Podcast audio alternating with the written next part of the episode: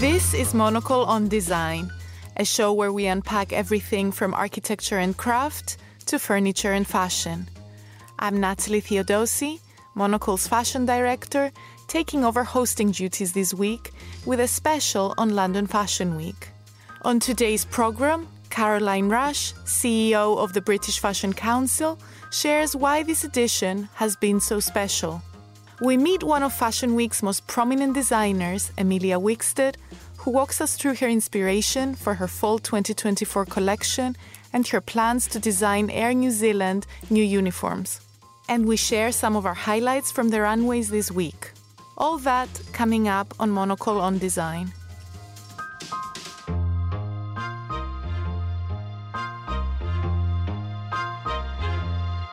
Hello and welcome to Monocle on Design. Today I'm joined in the studio by Grace Charlton to talk about all things London Fashion Week. Grace, welcome to the show. What were your impressions of the last few days, given that I know you cover both fashion but also design? You are also at Stockholm Design Week. So, how is London interesting as a fashion week, as a fashion capital, compared to all the other different trade fairs and events that you cover?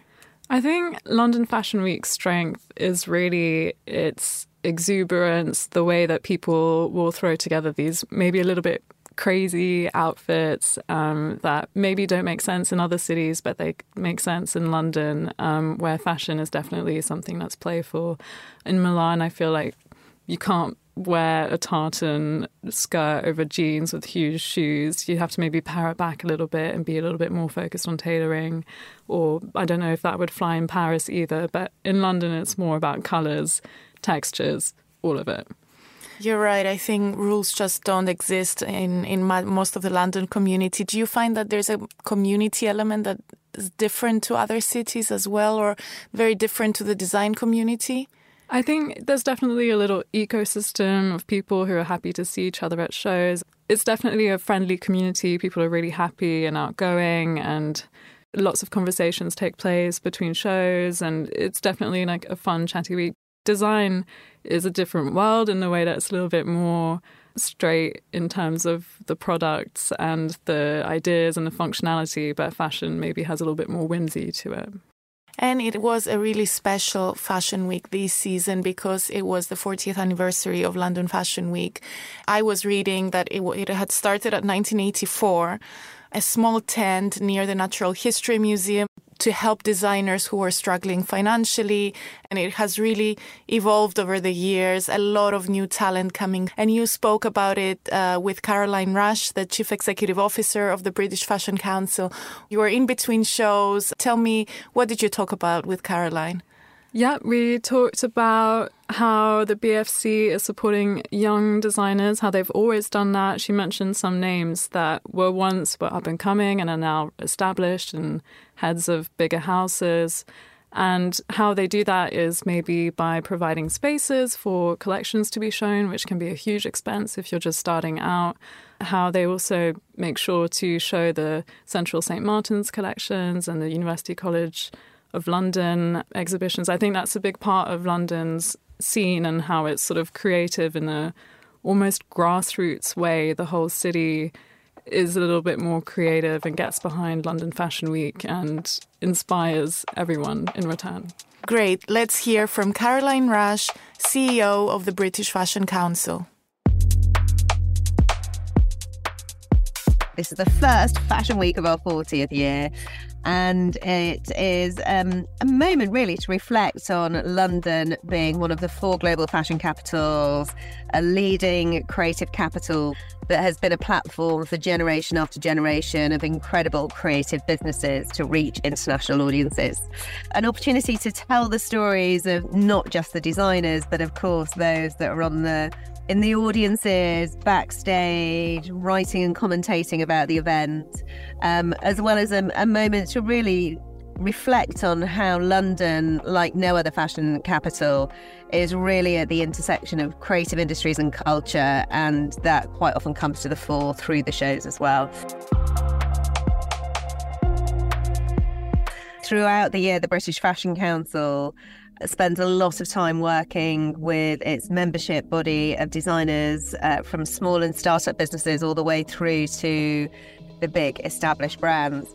But I think what we're known best for is supporting emerging talent, and we do that through our BFC Foundation charity with programs ranging from scholarship programs and Saturday clubs all the way through to New Gen, our Fashion Trust grants, and our fashion funds that we do in partnership with Vogue and GQ.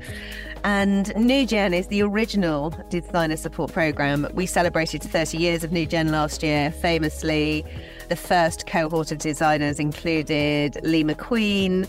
If you just reflect on the designers that have come through that program of the last 30 years, is that they've either gone on to be at the helm of uh, global fashion brands like Kim Jones and Stuart Vevers, or they've continued their creative practice, whether that's in fashion or other design areas as well. And when we look at some of the stars of Fashion Week, the Erdem, the Roksandas, Simone Rocha, J.W. Anderson, Molly Goddard, they've all come through New Gen. So for the international audiences that come to London to see the creativity and new, is the New Gen designers are always right at uh, the forefront of their priorities of shows to see. For many internationally, these will be new names to the fashion industry, and London is this place to discover new, incredible creative talent, which will be the global names of the future. I am sat outside the Bora Aksu show about to go in, and I think Bora is a fantastic example of just the depth of creativity that we have on London's catwalk from the cutting edge designers that are really challenging the norms through to Bora's aesthetic, which is uh, extremely feminine, um, has a, a, big international business, and really uses London Fashion Week as that platform to engage with not just the media retailers, but the influencer audience as well. We have a lot of our new gen designers or new gen alum today, and just seeing them go from strength to strength season after season is uh, one of the, the big rewarding moments and opportunities during London Fashion Week. running a designer fashion business is not an easy business to run because, particularly at the top end of the market, when you are expected to innovate and create every season, quite often several times a year, more than just sort of the, the two main seasons, autumn, winter, spring, summer, is that constant creativity and innovation also is a costly business to develop, create samples. Trading with the EU, which was one of our biggest markets, has been extremely challenging post Brexit, just from a paperwork uh, perspective and shipping of goods all the way through to the additional costs of tariffs. You know, the British businesses are finding it uh, challenging, but they are creative, resourceful. I think now have started to settle into understanding the cost to the business and how they can adapt to that. And then, of course, as cost of living crisis, although we're seeing designer collections on the runway is many of these are small independent businesses that are really feeling the increased cost of doing business, you know, increasing fuel and energy costs, etc. So it is a challenging time, and we're extremely mindful of that. During London Fashion Week, you see the young designers showing at New Gen, making the very most of things like a free venue but equally, I know for those that maybe decide to skip a season because of the cost of living and cost of doing business, is that um, that they always enjoy returning to the London Fashion Week schedule because of the additional eyeballs that it brings across the world and the opportunity for them to increase sales and to increase their direct consumer audiences as well since social media has made London Fashion Week and fashion and entertainment platform, everybody wants to find an opportunity to get involved. And of course, if London Fashion Week gives an additional energy to retail and footfall, then that is great for business as well. We engage with many of the brands and retailers and institutions across the city, just people in London when they're seeing hopefully the images on the billboard on social media in the press coverage that they are also feeling that they're able to have a little moment to celebrate London Fashion Week and to celebrate fashion as part of our creative industries and culture in London.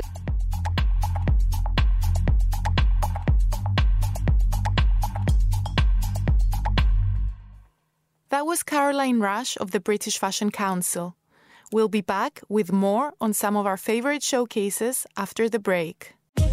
Tune in to Monocle on Culture, where we grill our panel of critics to get the inside line on the best in the world of film, music, art, literature, and more.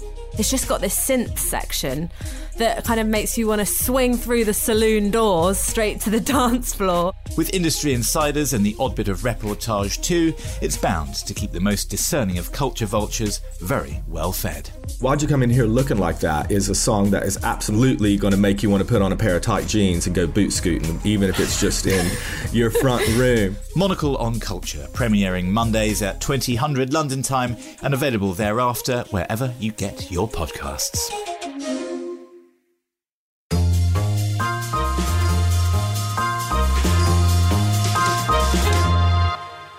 Welcome back to Monocle on Design. This is a London Fashion Week special. I'm Natalie Theodosi, Monocle's fashion director, joined by our in house writer, Grace Charlton. Now, I think let's talk about the shows themselves, which is the most fun part, right?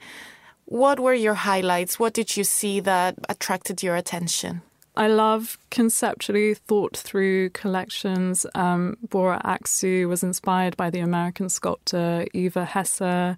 His collection was very post minimal in a way that it's not about clean cuts and pared back palettes. It's sort of layers on layers of knitted mohair or bodices.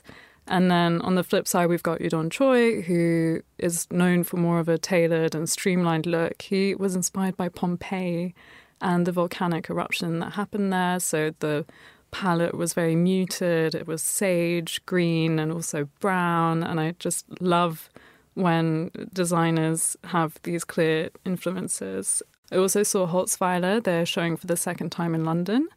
They used to show in Copenhagen, but I think they've decided to move to London in order to get away from the Scandinavian conglomerate and be a little bit more specific in terms of Norwegian style and what that means. They had this collection that was kind of crazy, and maybe goofy at times, with these really long sleeved jumpers, huge puffers. What were your highlights, Natalie? I saw Molly Goddard and Simone Rocha's shows, who are two of my absolute favorites. They always are. And what really stood out was how they've built a community around their brands. They're not necessarily huge brands like the, the names you mentioned, Bora Aksu, Eudon Choi, they're independent.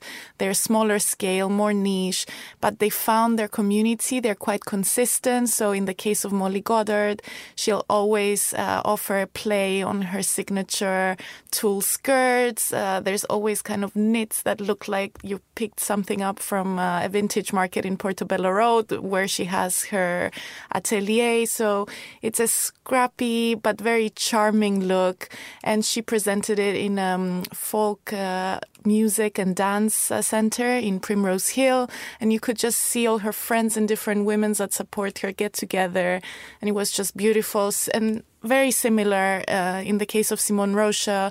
Uh, in the evening, on, on, the same day, she took us to uh, a church in East London, so it, it, was quite mystical, very beautiful, and it was an evolution again of her signature look, which is very romantic, lots of pearls, um, fur, some crazy kooky uh, shoes uh, created in collaboration with Crocs. So a, a, really beautiful mix of romance, of eccentricity, and you could just see all the people are there. It's like her tribe dressed in the clothes head to toe, and uh, she really created a community around it, which is the strength of London. Maybe you don't get this large scale collections of the big houses that you find in Milan and Paris, but you get people with a point of view who have who found their niche and created really beautiful communities around them. Did you wear a tulle skirt? Sadly not, but I really want to buy one after seeing uh, Molly's show, so it's it's on the wish list. Was there anything else that you were inspired either to wear or to to kind of start trying out, having seen uh, all the different shows over the weekend? Strangely enough, menswear at Dunhill was very inspiring. Um, London doesn't really have a men's fashion week, so they've collapsed it into one with the women's wear, which I think is fine. Um, and it seems to be working at Dunhill. It's a new chapter for them. They've got a new creative director since April 2023. His name is Simon Holloway. He's English. It was a very English affair. We were in the National Portrait Gallery and these models came out in car coats and leather gloves and three piece suits. and they had like pocket squares, but they also had a little bit of evening wear and like bow ties. And it was so quintessentially English and sort of unashamedly so. And it just looked very chic. And I was thinking I should just get a car coat, even though I can't drive. I think everything that you describe captures London really well. You've got this kind of more traditional English brands that do tailoring so well, but then uh, Bora Aksu that you mentioned earlier is Turkish. Simon Rocha that I loved is Irish. So you really get this beautiful mix of uh, backgrounds and personalities and styles. Um, I also wanted to talk about uh, Emilia Wickstead, who is from New Zealand. Again, a very different uh, background and aesthetic. You got the chance to speak to her in her studio right before the show. So tell me a little bit about what that conversation was like and, and what was it like in her studio just as she was preparing her collection. It was really busy. Everyone was milling around, getting little details ready. When I walked in, they were choosing the playlist for the show and debating which songs to play. So, I mean, full creative control on the part of Emilia Wickstead that she's overseeing every detail. She's one of the designers that I've been covering ever since I started working in fashion. And I think the way that she draws different inspirations from the past and how refined and ladylike her clothes look is, really beautiful to watch. And, and her show felt even more mature and grown up. She keeps evolving every season. So let's hear from Emilia Wickstead talking from her studios as she's preparing her London Fashion Week collection.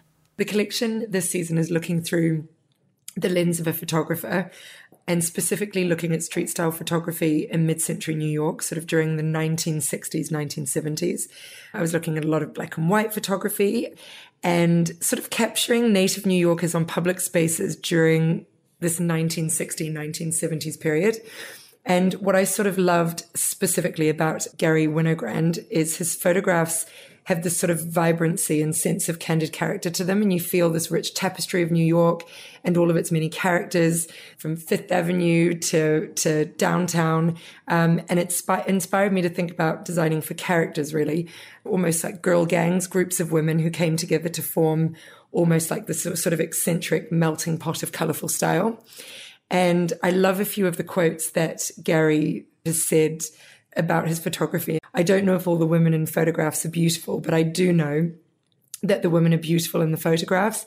And I sort of love this idea of capturing a woman's essence through photography in a moment of time, and this being reflected and informed by her her wardrobe, which is the idea that I'm often thinking about with my work. So I'm thinking of a complete wardrobe for our customer, and then with this collection, I'm reinventing a wardrobe for today's women. Everything was about photography, I would say, and Evelyn Hofer played a very big part in our color palette. You'll see a lot of these sort of earthy chocolate browns and grays, which sort of reflect the city, but then you'll also find sort of these candy floss pinks and mustard. We're using this mustard moire and, and candy sort of moire, but then mixed with these fluoro colors. So Evelyn Hofer played a big part in the color palette, which is which I think is quite exciting.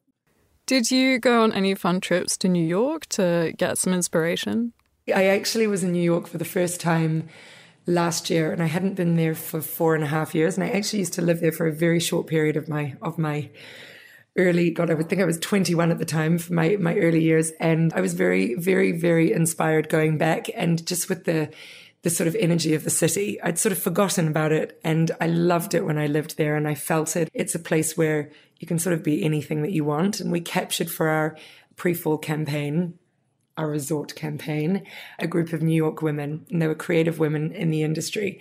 And we photographed them all around the city. So I almost feel like this inspiration feeds off of that return to New York City after being away for four and a half years, um, going back there finding these amazing female characters, women that some I had met, women that were already customers, women that had already written about us, women that come to our show, women that we collaborated with, but also there were a few women in our campaign that I'd never met before. And it was again this girl gang of New York City, everyone on their own journey. And I loved photographing them and being in the city and doing that and really capturing the essence of the city. So this season, I'm really capturing and thinking a lot about the types of women who I guess existed in the 1960s, 1970s. They were sort of this rebellious youth. They were teddy boys and girls, Italian American immigrants who brought their own personal flair and style to New York, which I'm very much inspired by, and effectively elegant women on the Upper East Side who had this sort of stubborn sense of grace and this new wave academics who stood for liberalism and gender identity. And I think that you'll see that through the styling and through the way that we capture each look on the runway because it's almost like every look is presenting a different identity of one of these women in this sort of girl gang. In terms of the clothes, how does this translate in terms of silhouettes, materiality, and colours? We're covering all of those things, but we're really creating in the collection what's our modern version and what's our take. So it's not completely literal. You will see, I mean, I love fall winter because I love layering and I love the beautiful um, fall winter fabrics. And we, are using lots of tweeds, but we're using a lot of leather. Uh, we're using a lot of organza. We're using um, organza embellishment. We have a quintessential Emilia Wickstead floral print, um, but with huge vibrancy and sort of our color palette. And I love using autumnal tones, but then having almost this juxtaposition of these really bright, almost fluoro colors. So you'll see that come through in the collection. Um, but it feels very handsome. It feels very strong and motivated by a strong minded female character there's a real um, moment of toughness, I think, through the fabrications and through the silhouettes and the character, the type of muse that we're casting when we're looking at models. I'm always interested to hear fashion designers talk about this. Um, for me, getting dressed is kind of like putting on a suit of armor for the day or, or, becoming a character through clothes. Sometimes I feel like my best outfits have an element of costume to them. I was wondering if you feel this responsibility towards the women you dress. A hundred percent. I am very passionate about good design and the power of clothing, and I believe that it is completely transformative and uplifting. And it's my greatest intention with everything that I do to make sure that I'm ticking those boxes because I think we don't even realize sometimes, but I do feel that sometimes clothing can be taken for granted almost that we forget the power and the confidence that it gives us, especially with spring, with the spring summer collection that we're selling now. You know, there was this sort of real ease and it didn't have toughness. You could just throw on those pieces, and that was very much our inspiration for the collection. And I think even if you're dressing in that sense, or you're really playing up and dressing up for a certain occasion. Like either way, clothing can be so powerful. And that's what I intend to do, whether you're dressing in a casual sense or whether you're dressing up for a certain occasion. As a designer, I'm continuously responding to what women need for, for their wardrobes constantly thinking about how women are dressing today because I think it's ever changing. Even from when I started 15 years ago, women would come and build wardrobes, and now it's very different. You're repeating what you're wearing and you're dressing for certain occasions or just everyday life, as opposed to I'm building a wardrobe for my life right now and what it is today. I think it's sort of changed a little bit. And I like the idea that even if we're creating occasional wear, that it's very much for the modern day woman that's dressing up very quickly, is on the go, is on the run. She's living a fast paced life and she doesn't want to be too fussy. And I think that even in an occasional wear, nothing is too fussy, which I feel quite quite proud and inspired by. You've been asked to design the new uniforms for Air New Zealand. How did this gig for flying the flag for your country come about? Um, to be perfectly honest, I joke about this all the time, but it is very serious and very honest and transparent that I've always wanted to do it. So, members of my family have worked either on, on the plane or behind the scenes at Air New Zealand. And so I feel like it's almost a bit inbuilt in, in myself and my family and my heritage personally, and feels very nostalgic for me when I think of our airline. New Zealand is where I'm from. It's the community that I come from. It's the place that I love. It's where I feel most nostalgic when I think of home, when I think of the past, and I think of the way that I grew up. I feel really lucky to come from there. And so it's almost like going full circle because I, I truly believe that you grow up somewhere and your family and, and the heritage of a certain place and community and country is so very much inbuilt in you that it creates who you are and it helps build your dreams. I mean, I was educated there in every sense of the word. And so I really believe that I've left New Zealand to follow my dreams and to build something bigger um, internationally and global. But it all started in New Zealand. So it's a very special place for me and I still call it home. And so to be able to come full circle and to work on these airline uniforms is sort of a dream come true, which sounds really corny, but it's completely true.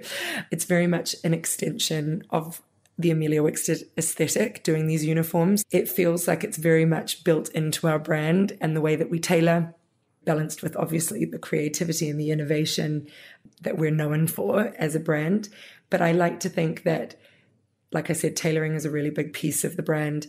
Great fabric, great fit, the confidence that Emilia Wickstead clothing gives you, how it makes you feel empowered. And so all of that coming together into a uniform just feels very natural for us as a brand to sort of come in after Christian Dior and Nina Ricci it feels pretty pretty great. And other New Zealand designers that have come on board and designed great uniforms since I think I'm, I'm pretty excited. When I talk about the inspiration I feel really excited to be paying a huge tribute to Maori culture in a very emotive way.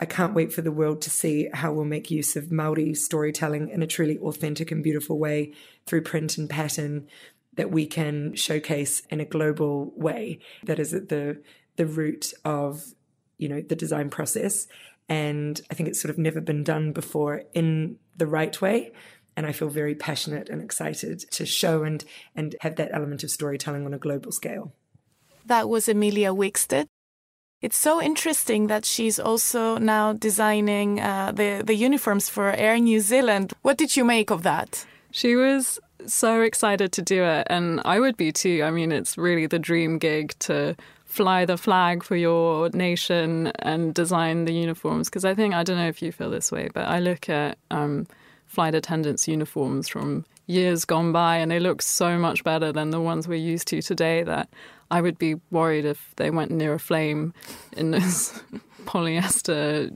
um, trousers. But yeah, I can't wait to see what she's created. I'm sure it'll be really beautiful. I couldn't agree more. And I think it's a conversation we've been having here at Monocle for a while that we need to return to a little bit more elegance uh, when it comes to how we dress when we fly and also how um, staff uh, on planes dresses. And I think Emilia Wickstead is a perfect candidate to bring that elegance and refinement back. I can't wait to see the uniforms. And just to end, final thoughts from a busy, exciting London Fashion Week? It was, yeah, it was, it was really fun. Um, I guess we'll do it all again in six months. But yeah, my final thought, I do have to be honest, Holzweiler took place at Tate Britain, and the way they set it up was to have screens all around the show, which meant that people who were on a fun day out to a public institution in London couldn't see what was going on. There were lots of kids and families, and they were trying to peer behind the curtains and see what was happening, but they couldn't. I would like to see more of a public facing side of London Fashion Week come to the fore in the next few years. I think that's a very good takeaway that, that hopefully designers and the organizers can listen to and, and think about for next season. And do you have any final thoughts? I would say that I'd love to see even more support and maybe more of a conversation between the younger names uh, on the calendar and the more established ones because it is getting harder and harder to launch a brand and you see less of them. But London is, is really known like you were talking about before, for its schools, for the up and coming talent. So I'd love to see more support for the young uh, brands, uh, people like Conner Ives, Harris Reed, who, who opened the week um, on on the Thursday at the at the Tate Modern. Um, I think more people need to show up and support them, and find retailers need to find ways to work with them more closely, just to make sure that their businesses can keep going and that London can stay on the map as an exciting fashion capital. And that's all for today's show. Nick will be back hosting the program next week, but in the meantime, for more design stories, listen to our five minute bonus show, Monocle on Design Extra, which airs on Thursdays. And if you enjoy print, then do pick up a copy of Monocle magazine as well. It's on all good newsstands now. Today's episode was produced and edited by Maylee Evans and Steph Chungu. I'm Natalie Theodosi. And I'm Grace Charlton. Thanks for listening.